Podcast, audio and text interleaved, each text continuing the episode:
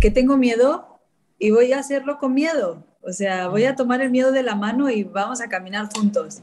Y así es como pues estoy aprendiendo a hacerlo. La fe en el proyecto la tengo porque sí, sí la tengo, pero dudo. sí me salen muchas dudas de cuando me empiezo a comparar con otras marcas. Ah, es que esa marca tiene cosas más bonitas o es que... Y, y si ellos venden más y me quitan a mí.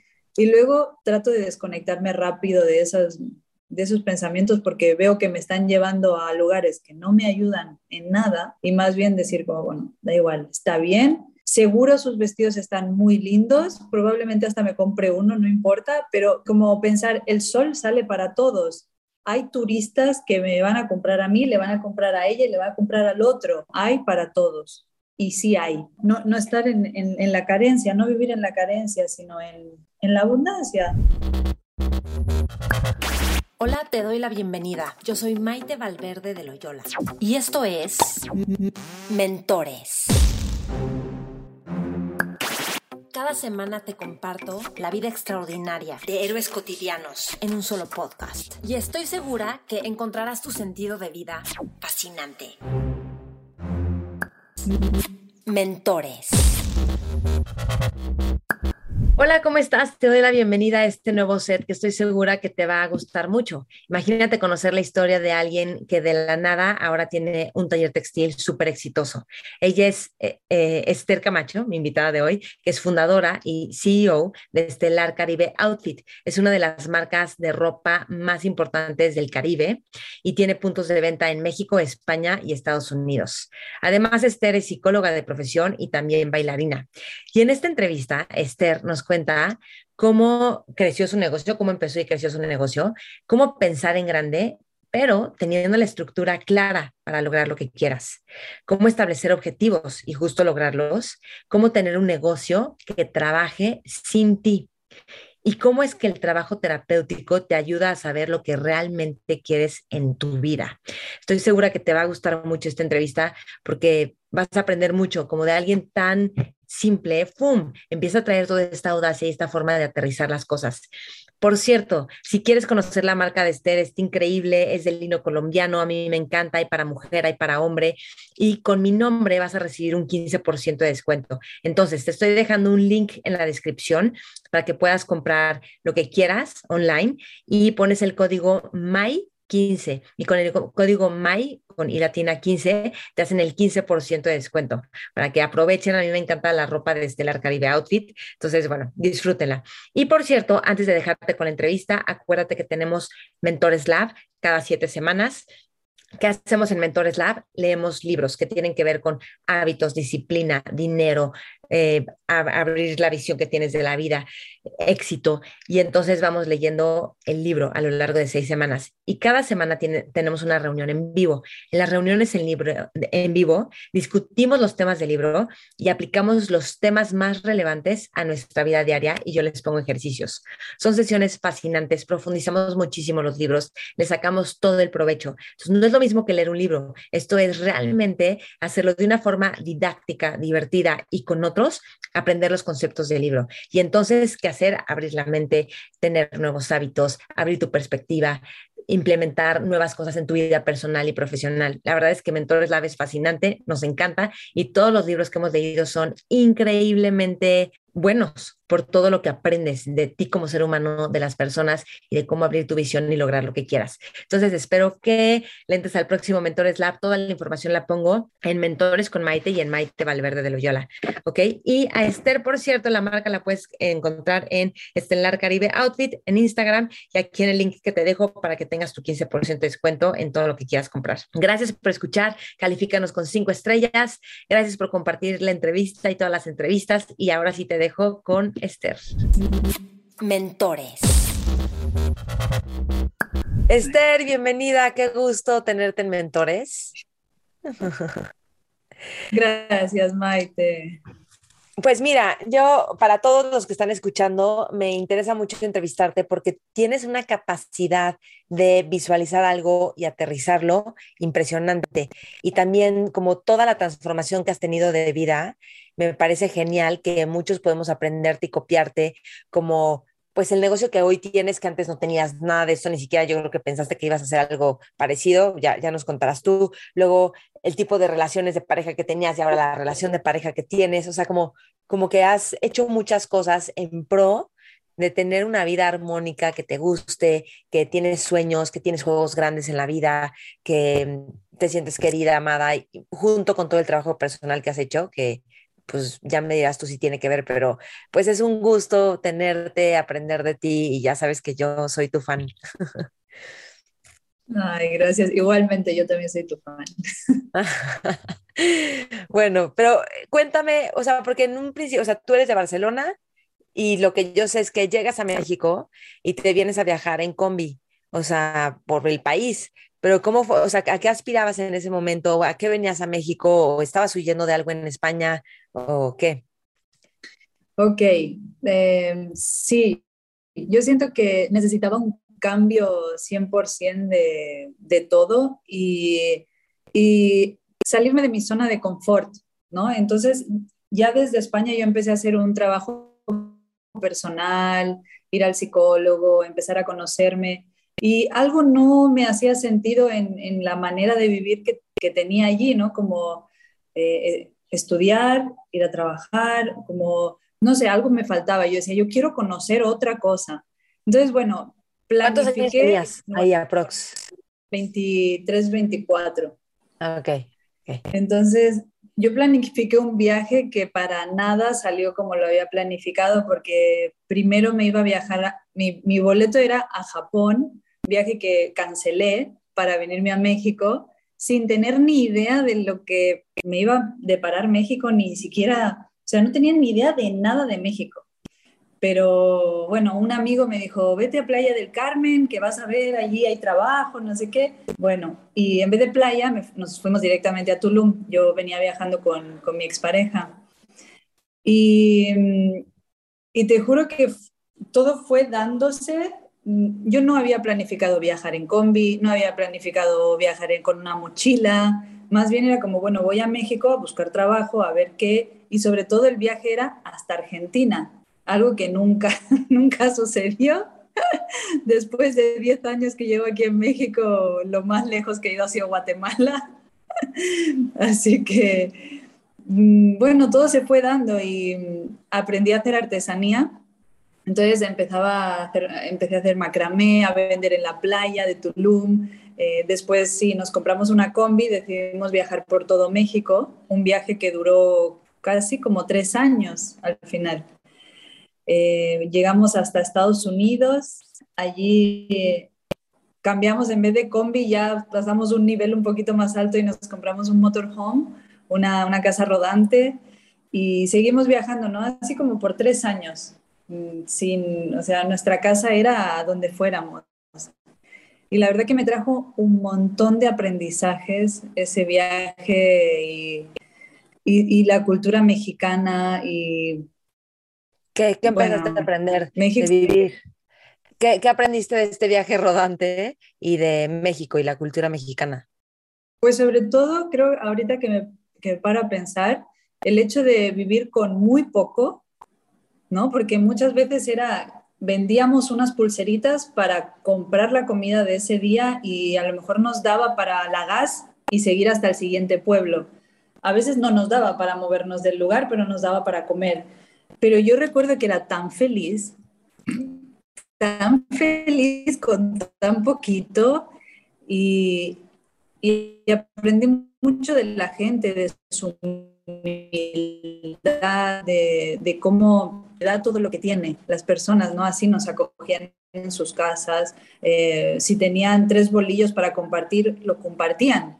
Y pues aprendí mucho de, de eso, de la humildad, del, del dar, de compartir y de que se puede vivir con muy poco y ser feliz, la verdad.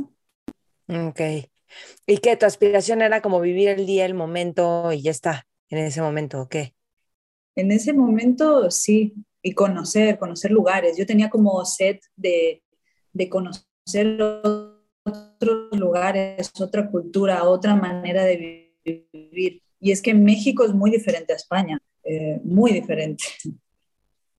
no sé si quieres que te dé algún ejemplo, pero solo salirse de, de, la mentalidad cuadrada europea, ¿no? De todo tiene que ir dentro de unos horarios, porque el restaurante te cierra o la cocina está abierta de una a 3 de la tarde. Si llegas a las 3 y 5 no, puedes comer porque se cerró la cocina. Y, y, aquí en México 24 horas tienes carritos en la calle donde puedes ir a comer o las farmacias están abiertas. No sé, como que aquí los horarios un poco ni existen.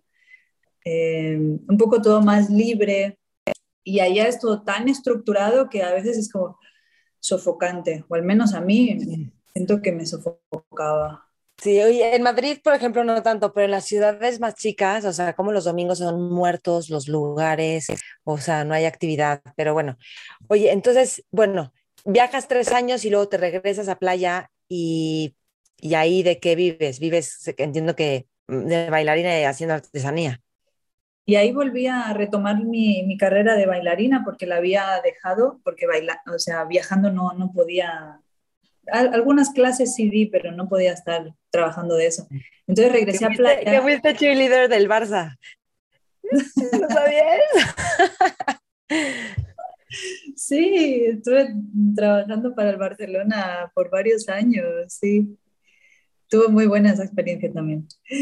Y bueno, entonces sí, para mí era una profesión ser bailarina en Barcelona. Y, y llegando a Playa del Carmen después del viaje lo retomo, estoy trabajando en un hotel acá de bailarina, haciendo show, pues era show business, ¿no? Y hasta que me lesioné la espalda. Ahí fue que mi cuerpo me dijo, basta, hasta aquí llegaste, ya, ya, te bajas del escenario porque te bajas. ¿Cuántos años tenías ahí más o menos? Mm, pues como unos 29, 30, 30 más o menos. Ok, ok, ok. y fue ahí que me lesioné, que dije, ¿y ahora qué hago? ¿No? Y, y ahí en ese entonces yo, estaba, yo empezaba a hacerme ropa para mí, a, coser cositas, ¿no? Pero muy, muy sencillas, sin técnica ni nada. Pero me encantaba, o sea, en cualquier tiempo libre yo me ponía a costurar y me hacía mis vestidos y entonces dije, bueno, pues igual y trato de vender esto que estoy haciendo porque a la gente le gustaba, mis amigas me preguntaban, oye, hazme un vestido igual, ¿por qué no me haces unos leggings así? O, y, y, así poquito a poquito empecé a, a darme cuenta de que igual eso me podría dar algo de, dinero. ¿Cómo pasas de ahí a tener una tienda?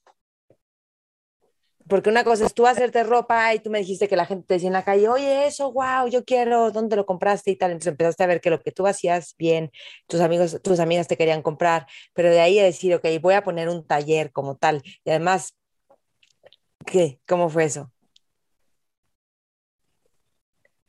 O sea, no, nunca me lo hubiera imaginado. O sea, en ese momento, en ese momento tenía una máquina de coser casi que era de juguete, así de un tamaño chiquititísima. Y, y yo le decía a mi compañero, ¿no? Al oso, que es con, con él llevo ya seis años juntos.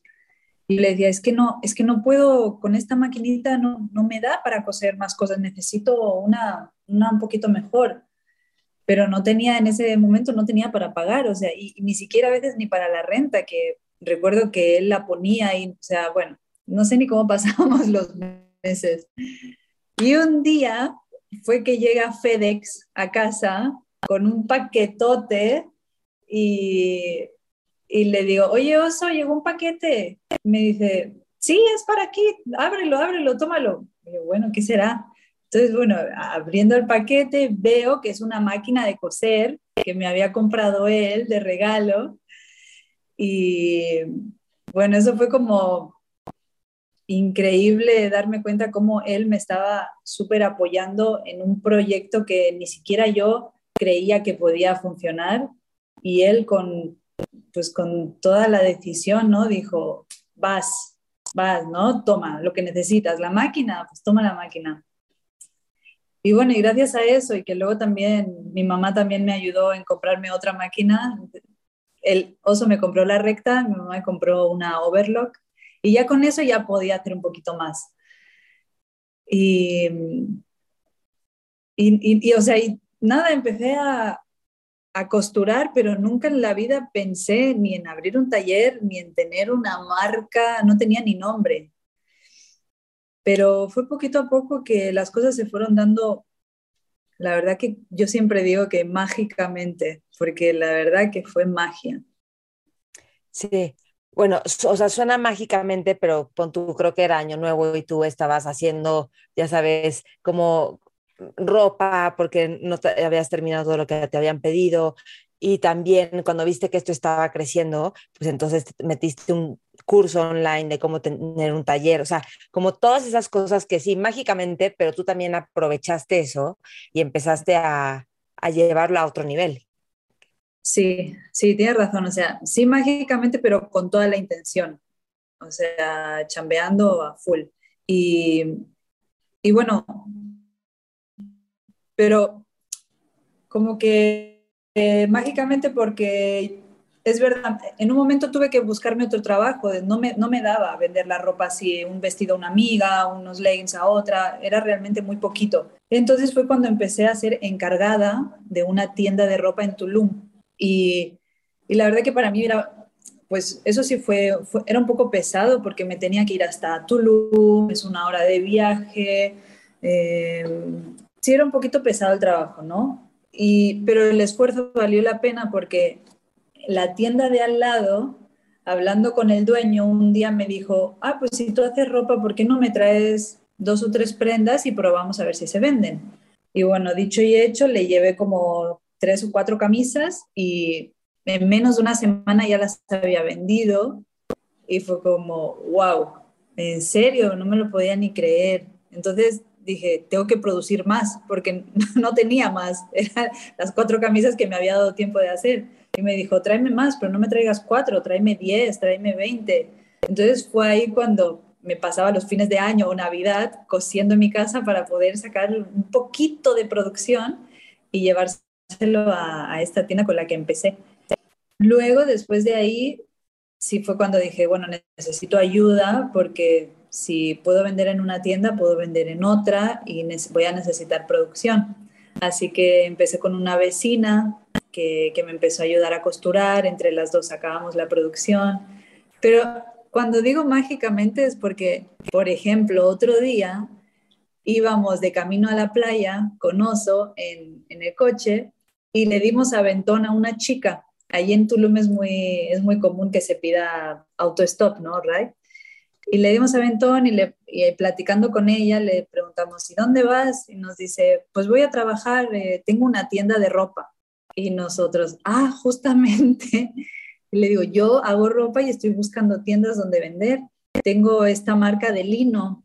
Y ella me dijo, justamente necesito cosas de lino. Bueno, total, que así en corto empecé, empecé a vender con ella y lo bueno es que se empezó a vender muy rápido. La gente le gustaba mucho la marca y eso fue para mí la sorpresa. Cuando uno crea algo, yo siento que el, artista, o al menos a mí me pasa como artista, eh, mostrarlo al público da, miedo porque dices, gustará, no gustará, eh, cuando la gente se pruebe la ropa, cómo le va a quedar, cómo se sentirán, ¿no? y por eso digo que para mí fue una sorpresa cuando empecé a vender en las tiendas y vi que tan rápido fue la aceptación y la venta tan rápido porque a la gente sí le gustaba. y, regresaban por más prendas y de otros colores y eso fue como, wow, o sea, estoy haciendo algo que le gusta a la gente. Y bueno, creo que eso también me dio como luego las ganas de seguir y seguir y seguir, ¿no? Viendo la aceptación. O sea, ¿qué crees que hiciste que le gustaba a la gente? Pues yo le, mira, en esto ha sido algo que he pensado mucho en eso y creo que siempre fue ser fiel a lo que a mí me gusta y lo que a mí me hace sentir bien. Si hago una prenda de ropa que yo me la pongo y estoy incómoda, no, ¿para qué la hago? Entonces, todas las prendas de Estelar son prendas que yo me las pongo y estoy cómoda y me siento guapa y, y me las voy a poner así y tengo prendas de hace años que sigo usando.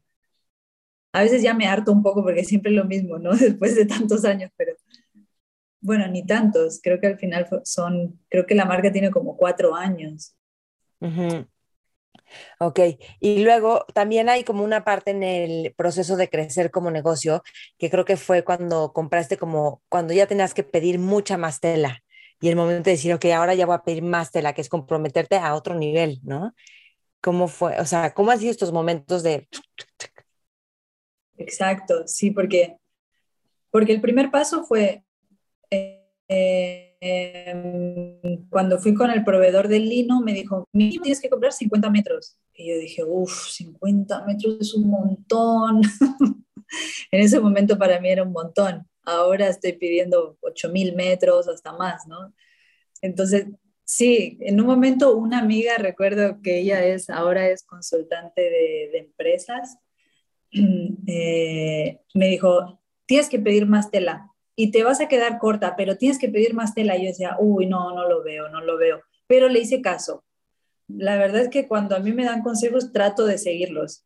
Ella me dijo, pide tanto de tela y bueno, lo pedí y menos mal, y menos mal que le hice caso porque fue pedir más y tener más pedidos después de, de ropa y, y, poder surtir a más tiendas que estaban saliendo.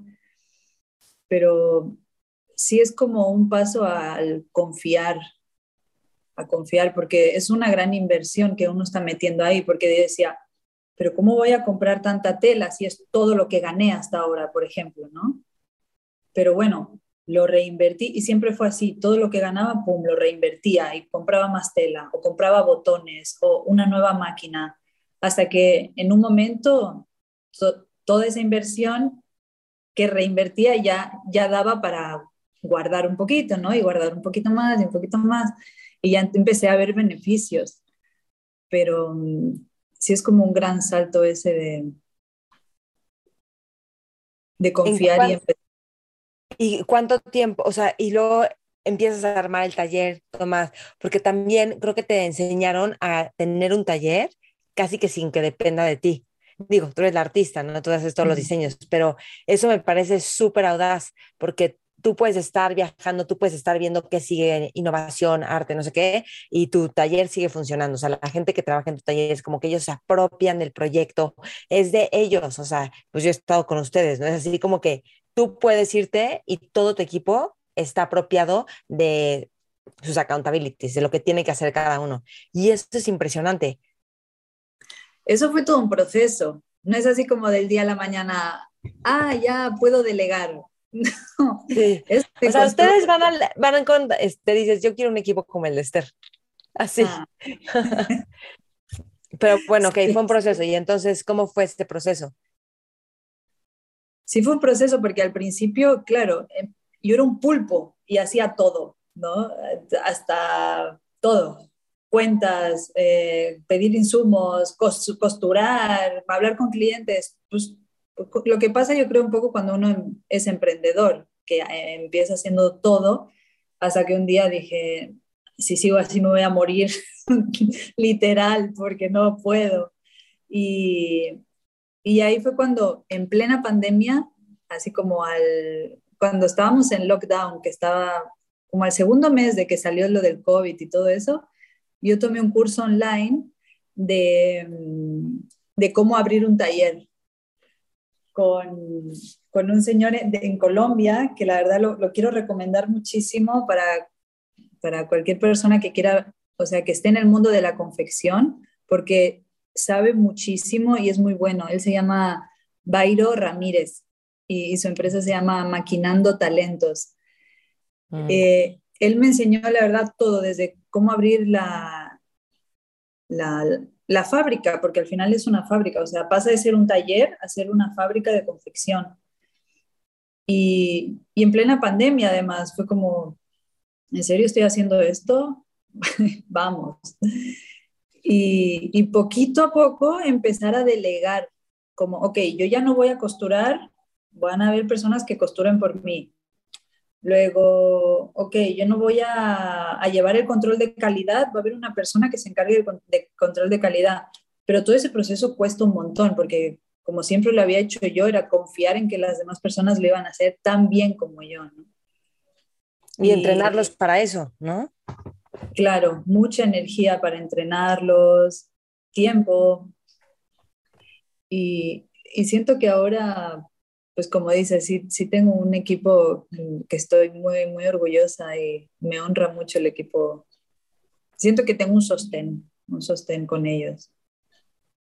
Sí, algo que dicen, o sea, tú misma lo has dicho, es que pides muchos consejos y todo el tiempo estás viendo como, o sea, algo no sabes y te empiezas a capacitar para saber más de eso y, y, empiezas a preguntar y averiguar. Y algo muy padre que haces tú es que preguntas y el otro día decías, ¿no? Aunque yo ya sepa el 90% de lo que me están contestando, igual el 10% no, pero eso, ¡pum!, ya me está sirviendo.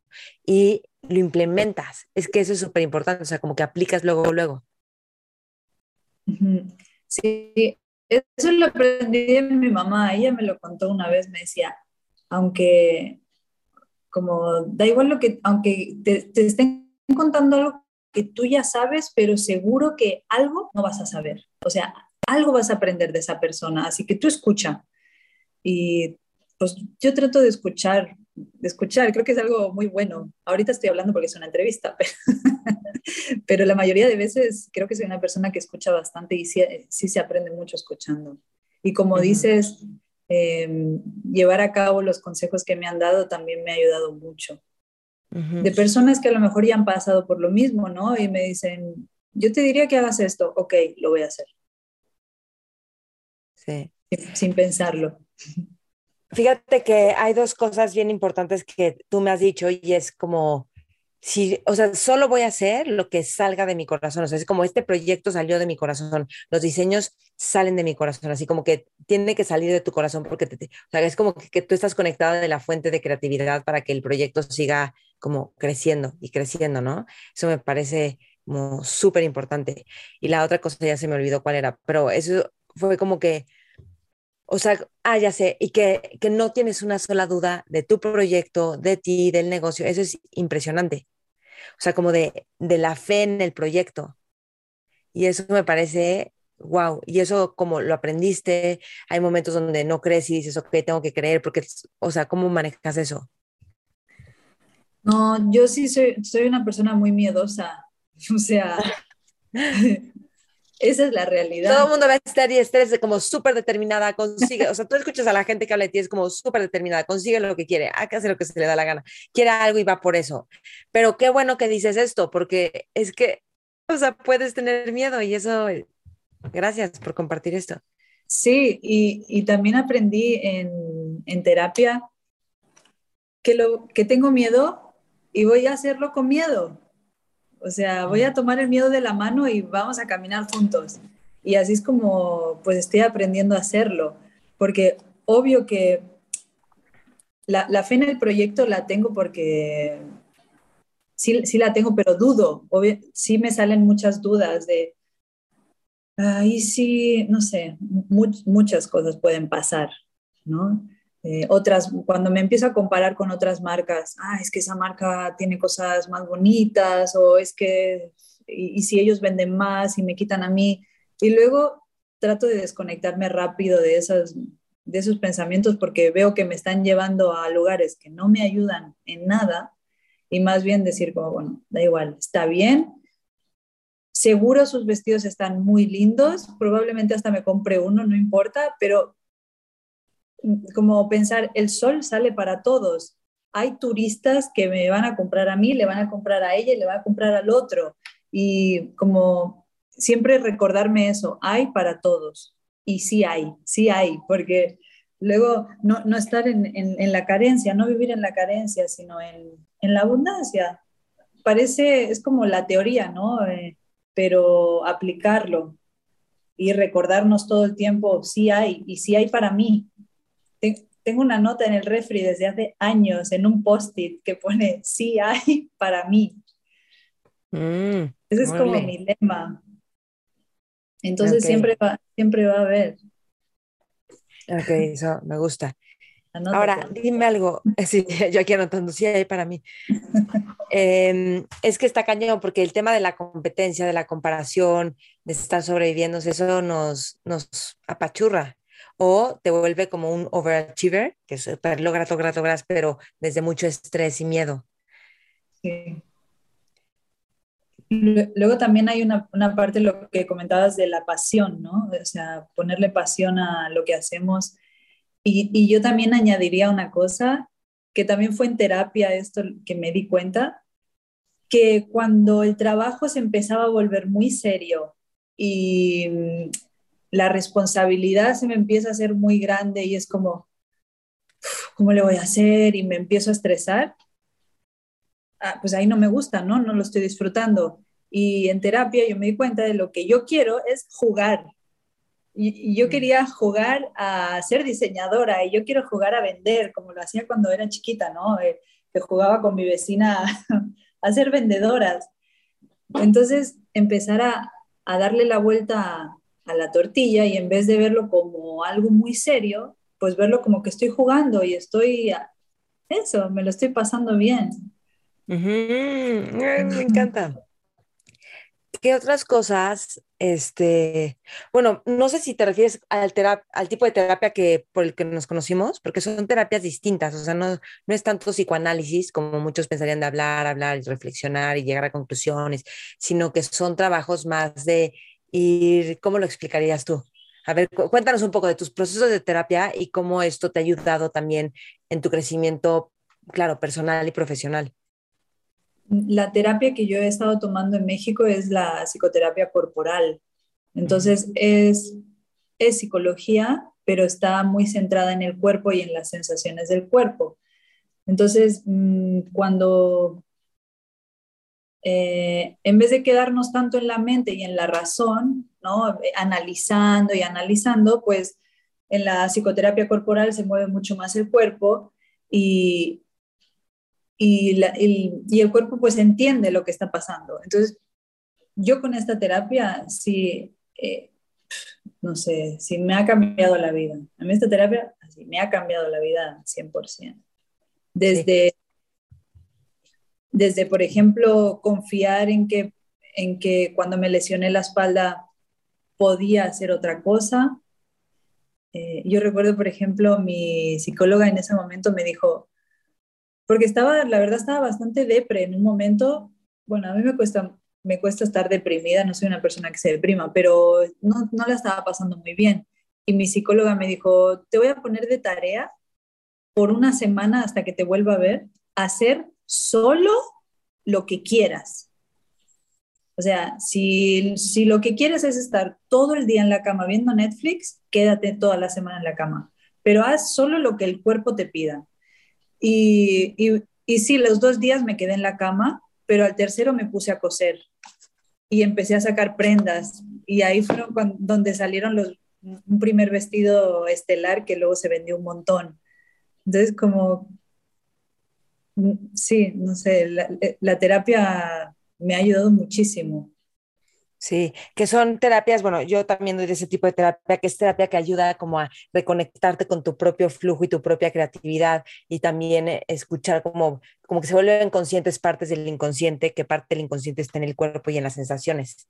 Entonces, cuando vives esas experiencias, te, te vuelves mucho más intuitivo y te alineas, yo digo que te alineas a ti, me explico, o sea, como que a, tu lugar, a, a, lo que tú quieres hacer, a lo que te nace a lo que necesitas, ¿no? Porque a escucharte, a lo que necesitamos, sí. Y cuando empezamos a darnos lo que necesitamos, creo que ahí es donde la magia empieza a surgir. Ajá, exacto. Sí. ahí está. Bueno, a ver, cuéntanos.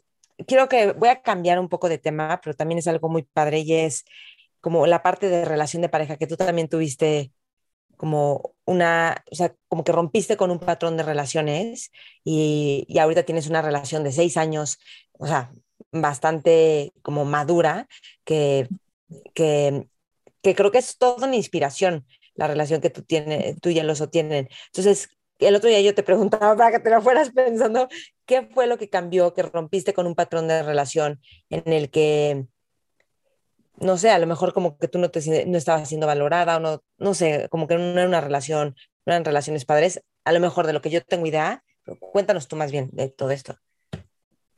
Sí, mira que he estado reflexionando sobre eso, ¿eh?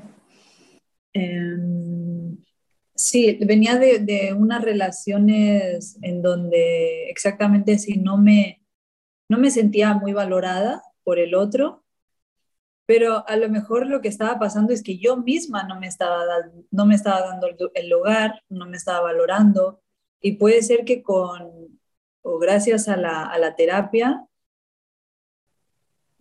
es que sí, exactamente no sé cuál es la respuesta, ¿no? Pero la terapia estoy segura que me ha ayudado mucho a, a valorarme y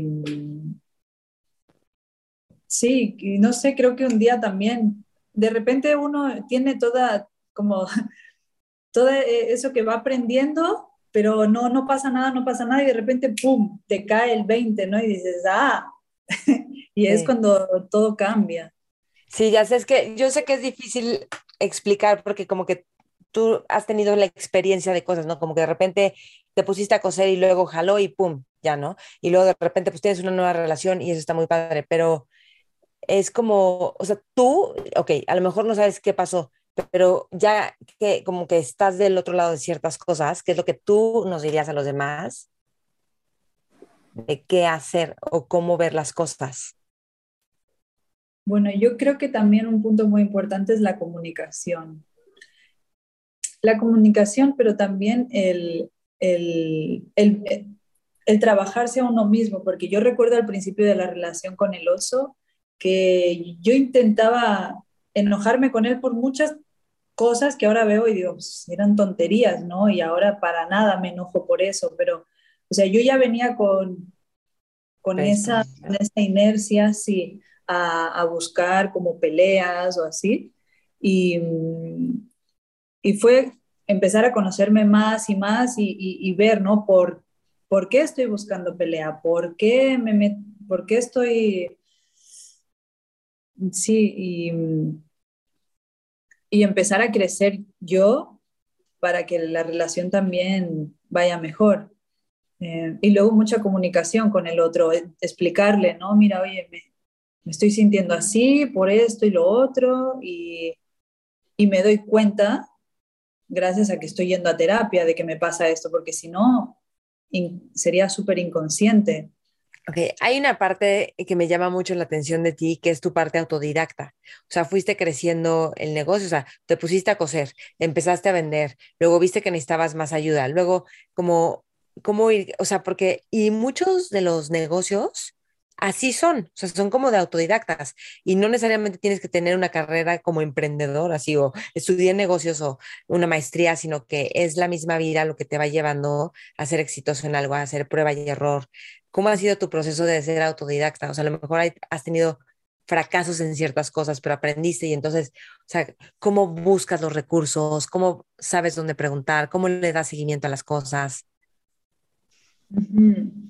Sí, porque la verdad, desde que me metí en esto, la gente me pregunta, pero tú estudiaste esto en Barcelona, o sea, ya, ya estudiaste diseño, ¿no? Y no, no, no.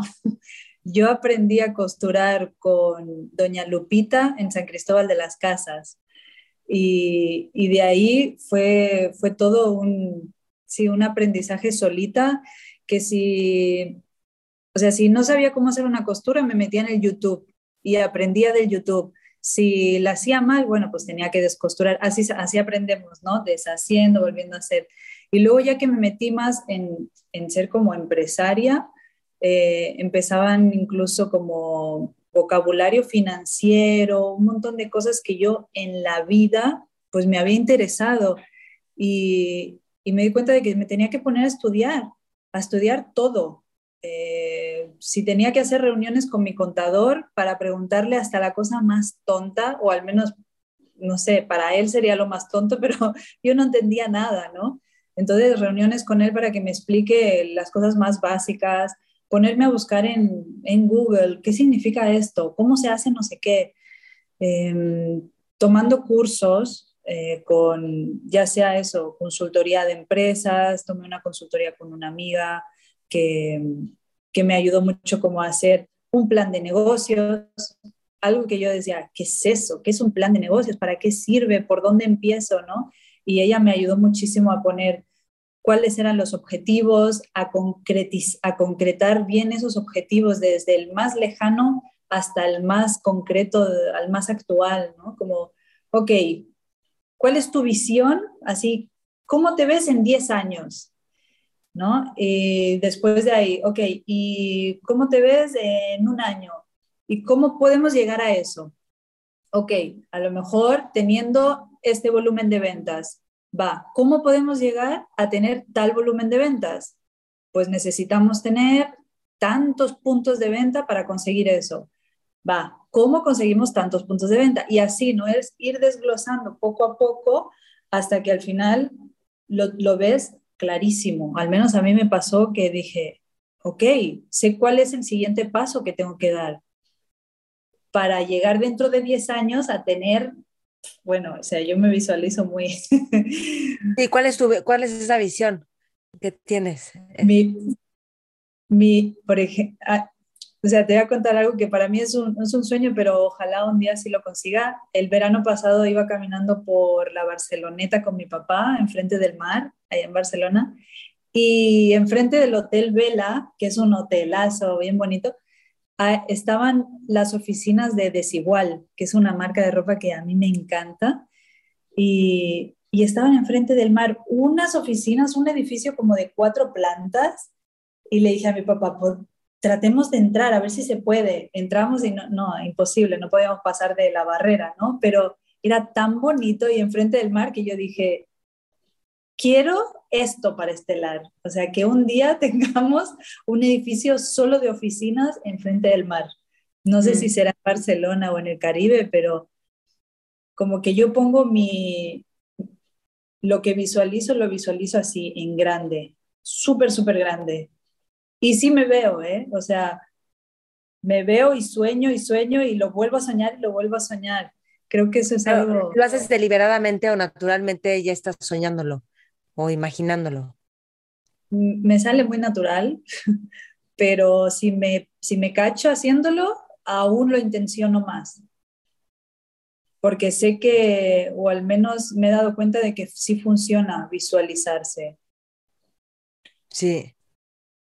Entonces es algo que yo y hay algo importante que es que no sé si cuando te empezaste a, ver, a meter en todas las partes que implica un negocio, por ejemplo, las finanzas que tú dices que pues no te ves vinculado, si había partes que te costaban trabajo, que no te gustaba ver, o como decir, oh, no, yo por qué me tengo que involucrar con esto, si atravesaste como barreras mentales y cómo lo manejaste, porque puede ser que decir un artista, un artista quiere hacer arte, no quiere meterse a la parte, pero tú, tú has mezclado muy bien eso, porque sabes estar como súper atenta al negocio, a lo que se mueve, a la logística, a la producción y también a la parte creativa.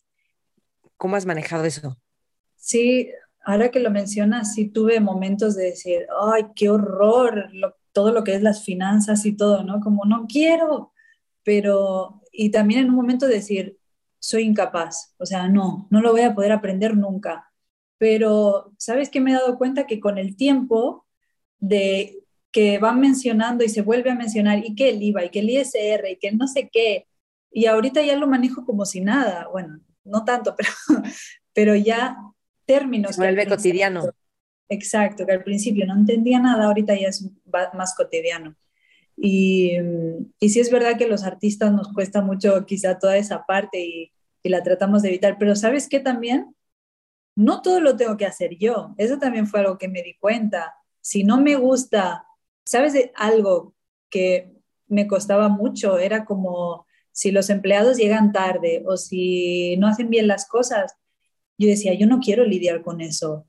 No quiero estar diciéndoles, chicos, llegaron tarde, chicos, por favor, esto, chicos. Entonces dije, no, no, necesito una persona que les diga eso porque yo, yo no quiero hacerlo. Entonces contraté una encargada, eh, mi bendita encargada que, que me salva de muchas y, y, gracias a ella pues no tengo que pasar por, por eso.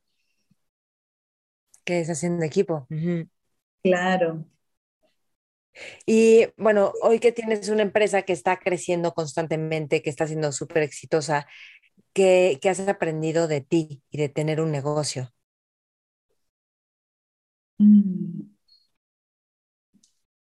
Pues pues una de las que es algo muy lindo porque el tipo de problemas que yo siempre te digo es que tienes happy problems, porque tienes problemas felices, como están en expansión, de repente los problemas son como de estar creciendo y de que entonces ahora necesitamos que nos manden más de esto, pero no nos están mandando, pero no sé qué, pero ahora necesitamos más.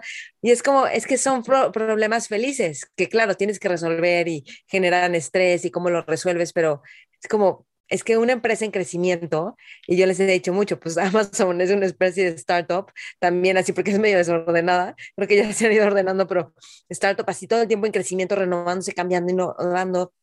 Entonces, yo les digo, ¿no? O sea, es que es diferente estar en una empresa que está quebrando y lidiar con esos problemas a estar en una empresa que esté en, crecimiento y en expansión y lidiar con los problemas que tiene ese tipo de, negocios sí, o de momentos del negocio.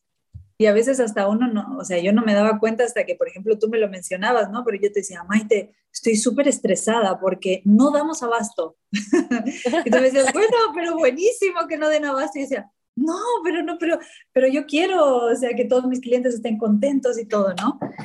Pero sí, y, y, qué, y qué aprendo de todo esto.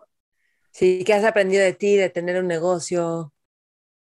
Pues, pues que, que, nos, que nos podemos reinventar cada día, porque te juro que yo no me imaginaba que hoy, hoy en día estaría yo manejando una fábrica con 15 empleados, no me lo hubiera imaginado. Entonces, el, el, ver que sí, que sí se puede y que, y que podemos hacer lo que nos propongamos, yo después de esto, o sea, digo, y lo que se venga, y lo que se venga, porque también a veces me han preguntado, eh, a veces has como dicho que sí a algo que no sabes ni cómo lo vas a hacer, y digo, sí, todo el tiempo.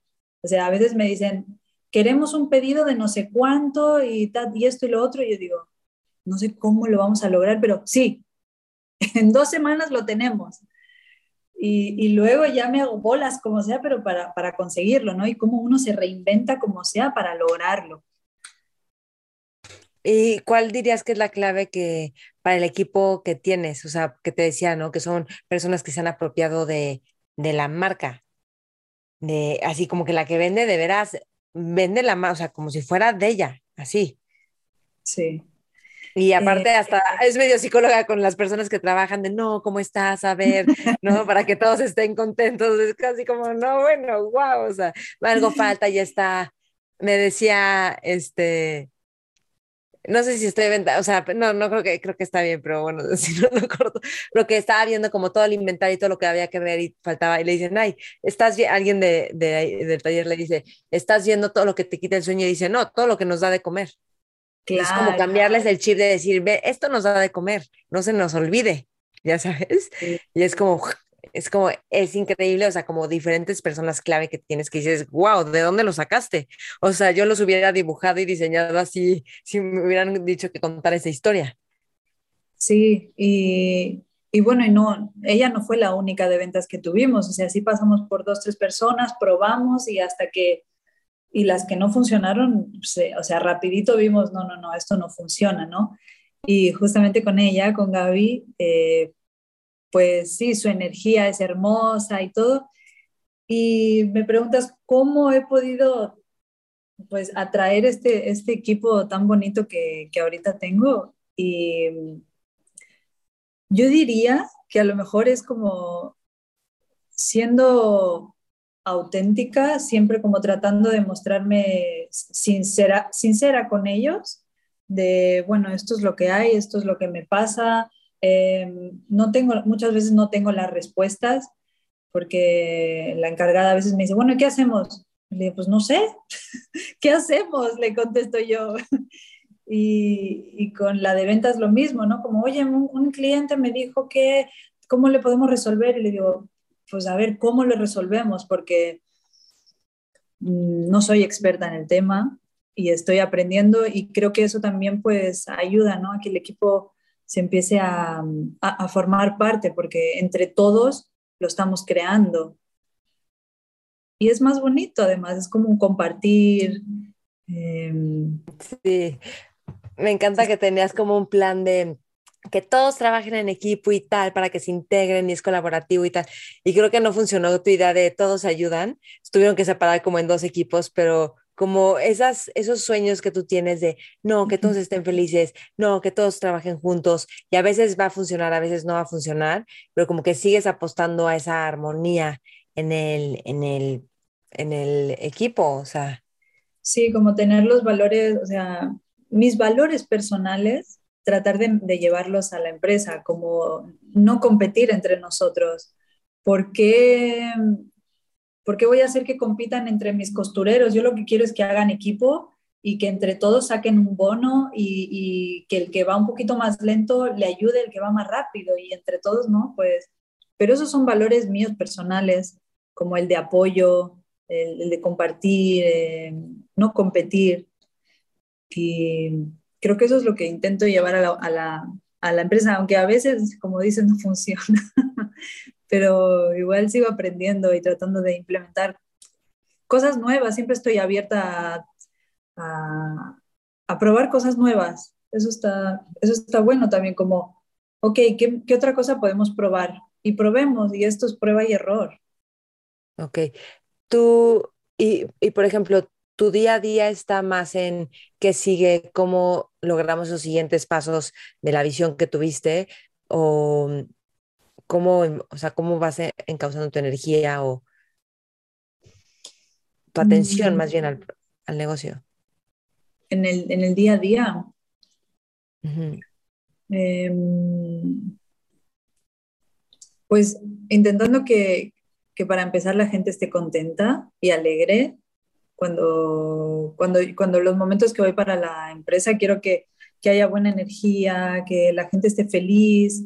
Eh, pero sí hay muchas, sí me ha pasado en, últimamente que siento que lo único que hago es resolver problemas. O sea, eso también lo tengo que, que poner porque sí, o sea, soy la, la que resuelve los problemas.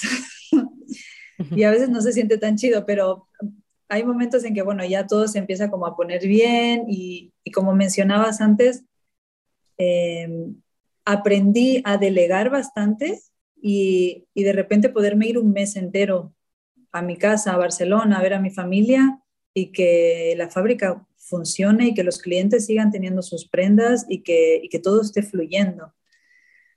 Em, y eso fue porque me acuerdo en las, en las primeras clases que tomé con Bairo, el, el, que, el que me enseñó a montar un taller, yo le, él me decía, bueno, tu puesto como gerente, ¿cómo quieres que sea? Eh, y yo le decía, yo no quiero trabajar. o sea, no quiero sentir que trabajo, quiero que la empresa funcione sola. Entonces, que ese puesto de gerente, que sea otra persona. Y él me decía, se puede, se puede. Si eso es lo que quieres, lo vamos a hacer así. Entonces, yo visualizo eso también, que en mi empresa no estoy yo y todo funciona súper bien. ¿Qué, ¿Qué otro tipo de cosas has visualizado así en tu vida de, yo quiero, porque eso es como un poco poner las reglas en tu vida, en tu plan de vida, ¿no? Como, estas son mis reglas, aunque la gente diga lo que diga, estas y eso me encanta, o sea, hay otra, hay otra entrevistada que tengo que se llama Hazel Ortega, te va a encantar su entrevista, todos escúchenla. Y ella dice, como ella creó tener una vida de vacaciones, entonces justo empezó a crear como todo sistematizado para que ella, y literal, se la vive de vacaciones. Si no está en Uruguay, está en Londres y si no, no sé dónde y así. Y tiene un libro, digo, tiene una historia increíble que es de checkers rebotados a jets privados. O sea, literal, ella pues, creció con la Mara Salvatrucha, o sea, como sus vecinos eran la Mara, así, en barrios de Los Ángeles, y cómo ha logrado todo lo que ha logrado, todo a través de verlo y la audacia de concretarlo, ya sabes.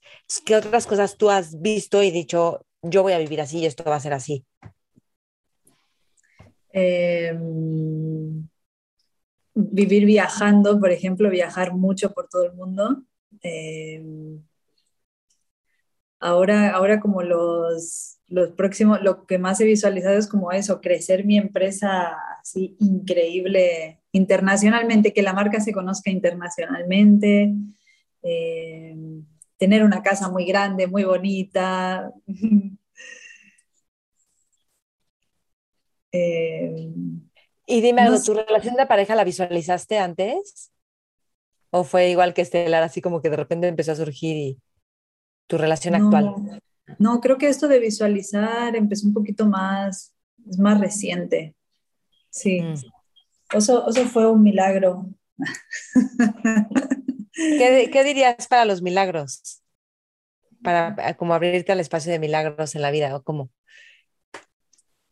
Em, ah, sabes también algo en lo que trabajo mucho es tratar de no controlarlo todo, aunque yo soy súper controladora, pero dejar fluir y poder también que las cosas, que, que pasen cosas que no estaban previstas. Entonces, porque si no, no sucede nada, si todo tiene que estar súper controlado. Y te lo dice alguien que es muy controladora. Pero sí, trabajar mucho en eso, en, en, soltar, en dejar fluir, en la espontaneidad, en que, en que surjan las cosas espontáneamente. Y así un poco fue como conocí a, Oso. fue, fue, todo muy espontáneo, muy natural. Eh, o sea, yo creo que cuando, el hecho de que de cambiar o de salirme del patrón que yo tenía era porque yo siempre visualizaba un tipo de hombre con el que yo quería estar, ¿no? Que a lo mejor era como eh, un hombre, no sé, más serio, más intelectual, racional, no sé qué. Y, y Osos se salía de, de lo que yo visualizaba como lo que yo quería como mi hombre. Yo soy, es emocional, eh, e, es, payaso de profesión, ¿no? Entonces, es súper especial. Entonces, yo creo que el hecho de también decir, ok, eso es lo que yo quiero como pareja, pero en realidad me voy a abrir a otra cosa y a ver qué pasa. Y creo que el hecho de poder abrirme fue cuando ahí pude conocer al oso y enamorarme de él. Y, al final pues fue lo mejor que me pasó en la vida también. Conocer una persona que, que no era nada de lo que yo sí estaba buscando, pero en realidad quizás lo que estaba buscando, estoy bastante segura, era como una imagen más de mi papá. Mm. Y y igual al trabajar bien, pues también se da cuenta de muchas cosas y empezar a buscar algo que no se parezca tanto a mi padre. sí. creo que puede... Bueno, y que te fijaste más en alguien con quien te pudieras vincular, ¿no? Y que sintieras el cariño, la cercanía, que eso, qué importante. Claro. Sí. Hay este, hay, gente que pregunta que cómo te organizas para hacer tantas cosas, porque bueno, tienes toda la empresa y todo el tiempo estás buscando cómo innovar, aprender, capacitar al equipo, todo, ¿no? O sea, pero además tienes como tus partes artísticas, ¿no? Y, de deporte y como tus estudios aparte, y, o sea, ¿cómo te organizas para hacer todo? Yo también me pregunto lo mismo. Pero y además, y duermes, pues porque la verdad es que sí duermes. Ves que luego está así como en los emprendedores que no duermen nada, no, tú sí duermes súper bien. Eso me encanta. Sí, duermo un montón, yo creo. Bueno, al menos mis ocho horas. Em, creo que sí soy una persona bastante estructurada y organizada. Siempre desde muy chiquita me parece que eso me viene ya de, mi papá. Eh, ser una persona puntual, organizada. entonces, eh, me sirven mucho las listas hacerme listas de todo lo que tengo que hacer, eh, anotar lo que ya hice. Em, estoy aprendiendo mucho contigo, Maite, si algo me lleva menos de dos minutos, hacerlo ahora y quitármelo de encima. Sí, porque si no lo tengo ahí pendiente en la, en la cabeza, ¿no? Como, tengo que hacer eso, tengo que hacer eso, tengo que hacer eso. No, pues mejor lo hago de una vez y ya me lo quito de encima, ¿no? y, y, pero siempre priorizando mucho el, pues el deporte o cualquier actividad física que también o artística, que eso es lo que al final me nutre, porque si no, si no, si me, ahí sí me estreso y, nada fluye. y aunque esté cansada o sienta que no tenga tiempo, sí necesito sacarme que sea una hora, ahorita estoy patinando, por ejemplo, pues para irme a patinar y regreso de patinar ya con la cabeza despejada, lista para seguir. Si estuvieras en una mesa con jóvenes visionarios, jóvenes de espíritu, emprendedores, ¿tú qué les aconsejarías? Que, que se visualicen lo, más, o sea, lo más arriba y lo todo lo que quieran imaginar, que se lo imaginen y lo visualicen y, y, se lo crean, y se lo crean y lo sientan como si ya estuviera sucediendo. Ok. ¿Y cómo creértelo? Si alguien te dijera cómo creértelo, ¿qué dirías? Pues cierra los ojos y créetelo. Solo cierra los ojos y créetelo, como si fuera un sueño. Un sueño. Los sueños cuando soñamos son bien reales, ¿no? Pues además es bien bonito. Y, y sí se puede, sí se puede. Porque, ¿sabes una cosa que em, a mí me ha ayudado mucho? La gente a mi alrededor que me ha dicho, lo vas a lograr. Aunque yo a veces no, ni confiaba en mí y, que cuando empecé, por ejemplo, costurando con mi vecina y ella me decía, sí, o sea, pronto vas a vender en todas las tiendas que tú quieras y vas a ver que te va a ir súper bien. Y yo le decía, ¿en serio? Y me decía, seguro, con una seguridad que, que, que, te juro, o sea, con tanta seguridad que yo decía, sí, así va a ser, ¿no? y, tener gente a tu alrededor que te, que te da esa seguridad de que lo vas a poder lograr, wow, creo que ayuda un montón. O sea, rodearse de gente que cree en ti. También mis amigos, eh, mi pareja, mi familia, siempre como, sí, lo vas a lograr, creemos en ti, lo vas a lograr. Wow, eso es, eso, eso ayuda muchísimo, ¿eh? Y dime algo, para innovar, para renovarte, estudias a tu competencia o no, tratas de no enfocarte en la competencia o ver qué están haciendo ellos y cómo tú ser distinta, cómo manejas todo eso. Sí, sí. O sea, dentro de la moda siempre estoy viendo qué salió de nuevo, cuál es la moda en México y luego cuando viajo para Barcelona a ver, o sea, siempre estoy así, con los ojos, las orejas, eh, dándome cuenta, o sea, observando, observar muchísimo de las tendencias. Viajar me ayuda mucho para darme cuenta de, o para inspirarme, ¿no? Ahorita viajé a Brasil, estuve en Río de Janeiro y fue como, wow, explosión de colores, alegría, como otra cosa nada que ver con lo que hay aquí. Me inspiró muchísimo. Entonces, sí, sí siento que estoy como siempre muy atenta de, de todas las tendencias y tal, aunque luego yo haga lo que yo quiera y lo que a mí me guste. no porque sea tendencia el color rojo, yo voy a hacer de color rojo, no, eso me da igual. Sí, pero a ver, dime, por ejemplo, en Brasil que es todo colores y tal, y tu marca es como más clean, limpia, este, ¿no se te antoja como hacer cosas más locochonas también? Tipo la onda de Brasil, pero, tú, pero eso no va con tu marca. Entonces, ¿sientes que ahí limitas tu creatividad o no? ¿Cómo, cómo te relacionas con eso?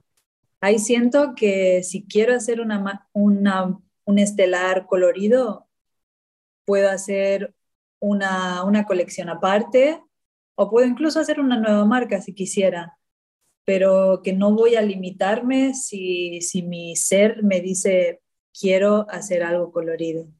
O sea, ir con, ir, o sea, lo que sale de adentro hacerlo. Muy bien, súper. Y este, y, y cómo, ah, ¿quiénes son tus modelos a seguir? O sea, ¿quiénes te inspiran? ¿A quiénes sigues? Em, bueno, antes de... personajes vivos, muertos, lo que sea. Ah, ok, ¿Nada, nada que ver con la moda o sí, un poco. Sí, puede ser también. Em, bueno, eh, mencionaba antes Desigual, Desiguales me, me, gusta muchísimo, por ejemplo, y he estado leyendo sobre el, el, fundador, el creador de Desigual y sus valores y todo, y la verdad que creo que es, que es una, una marca y un diseñador de, de admirar. Eh, ahora hace poquito en Brasil conocí esta marca que se llama, mm, Ay, ¿cómo se llama? ¿Río? No. Ahora sí me olvidó. Pero bueno, esta marca hay igual soy malísima para acordarme de los nombres y todo, ¿eh? Y, y así nada que ver, pues Frida Kahlo. Así como mm. alguien, sé que también me... como un personaje muy... Este, sí, Frida Kahlo sería alguien también que admiro mucho. Y dime algo, para, mm, eh, para ¿cómo sientes que todo tu trabajo terapéutico ha ayudado a tu crecimiento?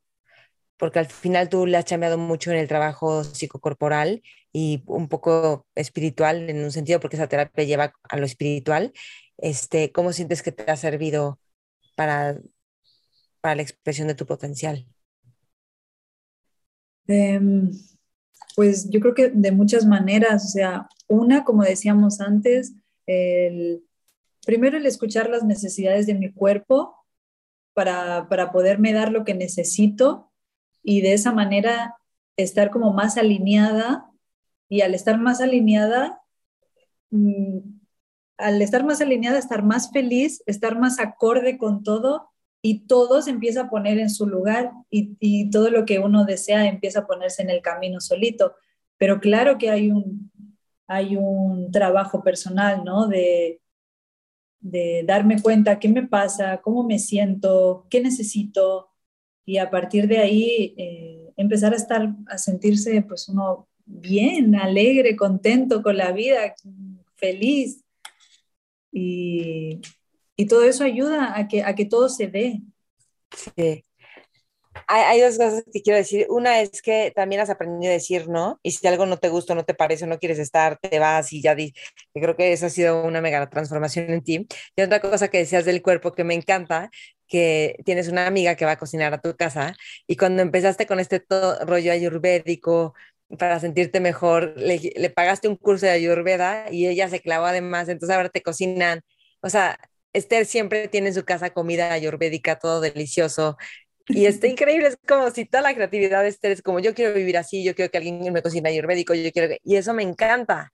Pero es parte como de hacerte caso a ti, que yo también decía, bueno, y cuando viajas y si no es ayurvédico, ¿qué no? Pero, y, pero creo que fluyes bastante con eso.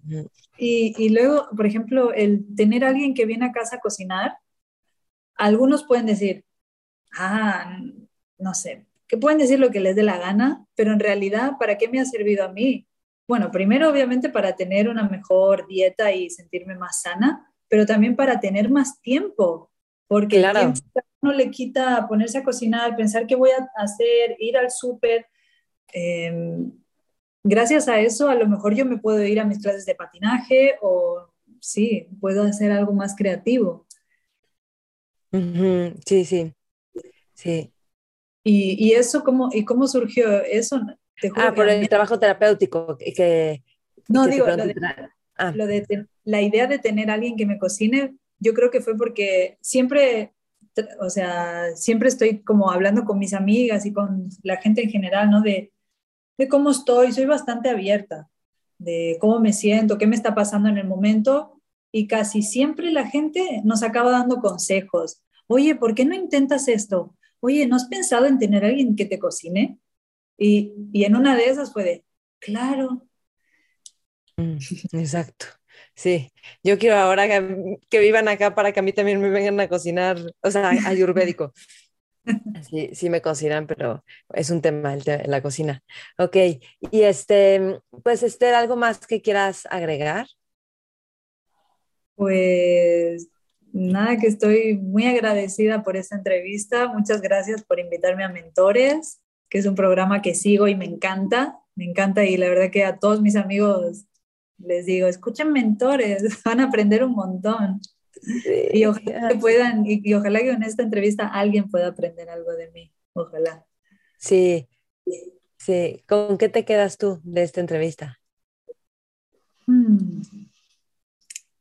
Pues con el hecho de que, de que aunque a veces uno sienta que no puede o no sabe ni cómo le va a hacer para, crear lo que quiere, em, que sí se puede, que sí se puede, que da igual lo que digan o lo que pase, que si uno tiene las ganas de, de hacerlo, seguro que se va, todo se puede alinear para que suceda. Sí, sí. Yo me quedo con esto de pensar en grande, pero también esta parte que tienes de como ser súper coachable, súper entrenable. O sea, vas, pides un consejo, la, la psicóloga te dice, solo haz lo que quieras hacer y si le haces caso y vas y lo haces. Y entonces como vas y pruebas o te dan un consejo y lo haces, entonces me explico, o sea, como que en vez de decir, no, pero esto no va a funcionar, no sé, como que vas, haces las cosas y entonces funcionan, porque las cosas funcionan cuando las implementamos, cuando las hacemos. Entonces, eso me encanta. Qué bueno, sí, sí, sí. Muy bien, pues bueno, entonces está el código que tenemos 15% de descuento. Les ponemos el link acá abajo por si quieren comprar prendas de Estelar, que la verdad es que están increíbles, comodísimas, es lino colombiano. Y em, con, ahí viene el código SMILE15 y en el link para que, o sea, les hacen el 15% de descuento y ahí entrega toda la República Mexicana, ¿verdad? Sí, gratis, uh, gratis envíos a México, sí. Ok, buenísimo. Y pues pueden meterse a la página estelarcaribeoutfit.com. Sí, así es. Y están las redes, ¿no? Están las redes de Estelar. Ajá, Estelar. tus redes. Estelar Caribe Outfit, en todos lados. Sí. Sí, muy bien. Oigan, a mí, déjenme decir algo rápido, como que, pues yo trabajo mucho con empresas y he estado trabajando con ustedes y de repente, pues yo estoy acostumbrada como empresas, ya sabes, más de ciudad. Entonces la gente es como más formal, un poquito como más de protocolo, ya sabes. Y cuando empecé a trabajar con ustedes, ya no, es que está increíble. Llega una en ombliguera, la otra no sé qué, la otra, ya sabes, como que todo está, hey, ¿qué tal? O sea, es como otra dinámica, o sea, la vida en la playa neta es otra dinámica. Y eso no quita que sean súper comprometidas, súper chameadoras, ya sabes, o sea, como todo el mindset de lo que hay que lograr y de los objetivos está súper claro, pero al mismo tiempo como que tiene una onda tan relajada, tan creativa, que me encanta, porque es como sentir, es como sentirme que estoy con la marca de vacaciones. Sí, y hasta uno de los consultores me decía, tendrías que decirle a todos tus trabajadores que trabajen con zapatos cerrados. Y yo le decía, eso es imposible, pero si hasta algunas van descalzas, o sea, no, no les voy a poner zapatos cerrados nunca.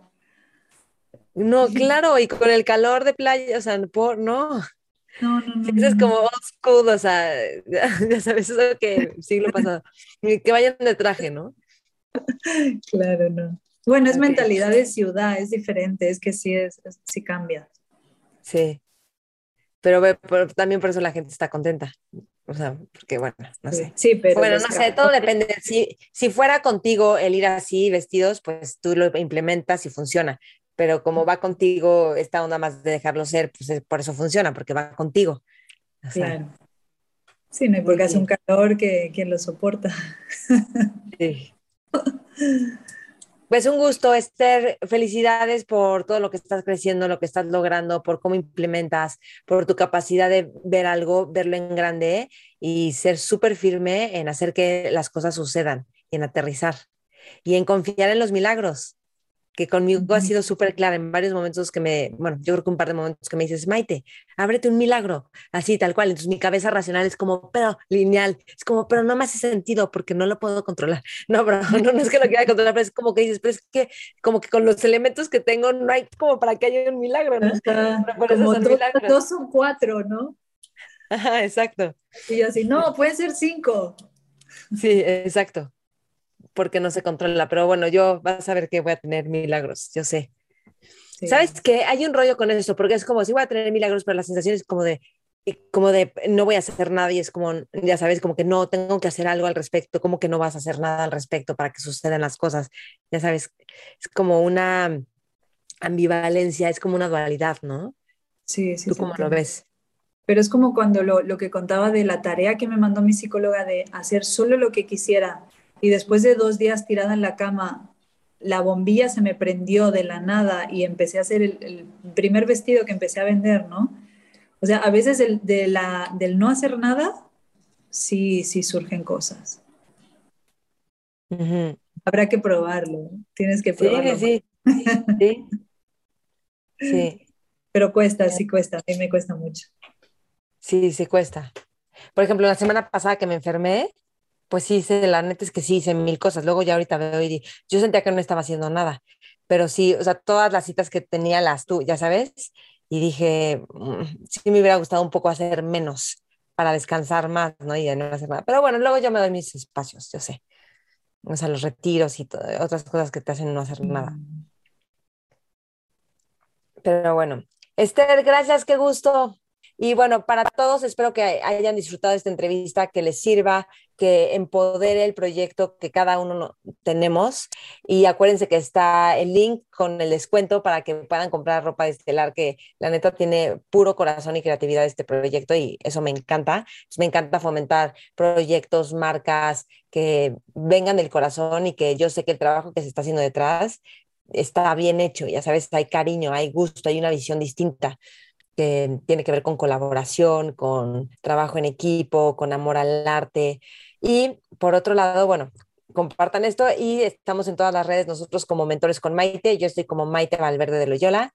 Y gracias por escuchar, gracias por compartir y califica esta entrevista con cinco estrellas para que pueda llegarle a más personas. Mentores.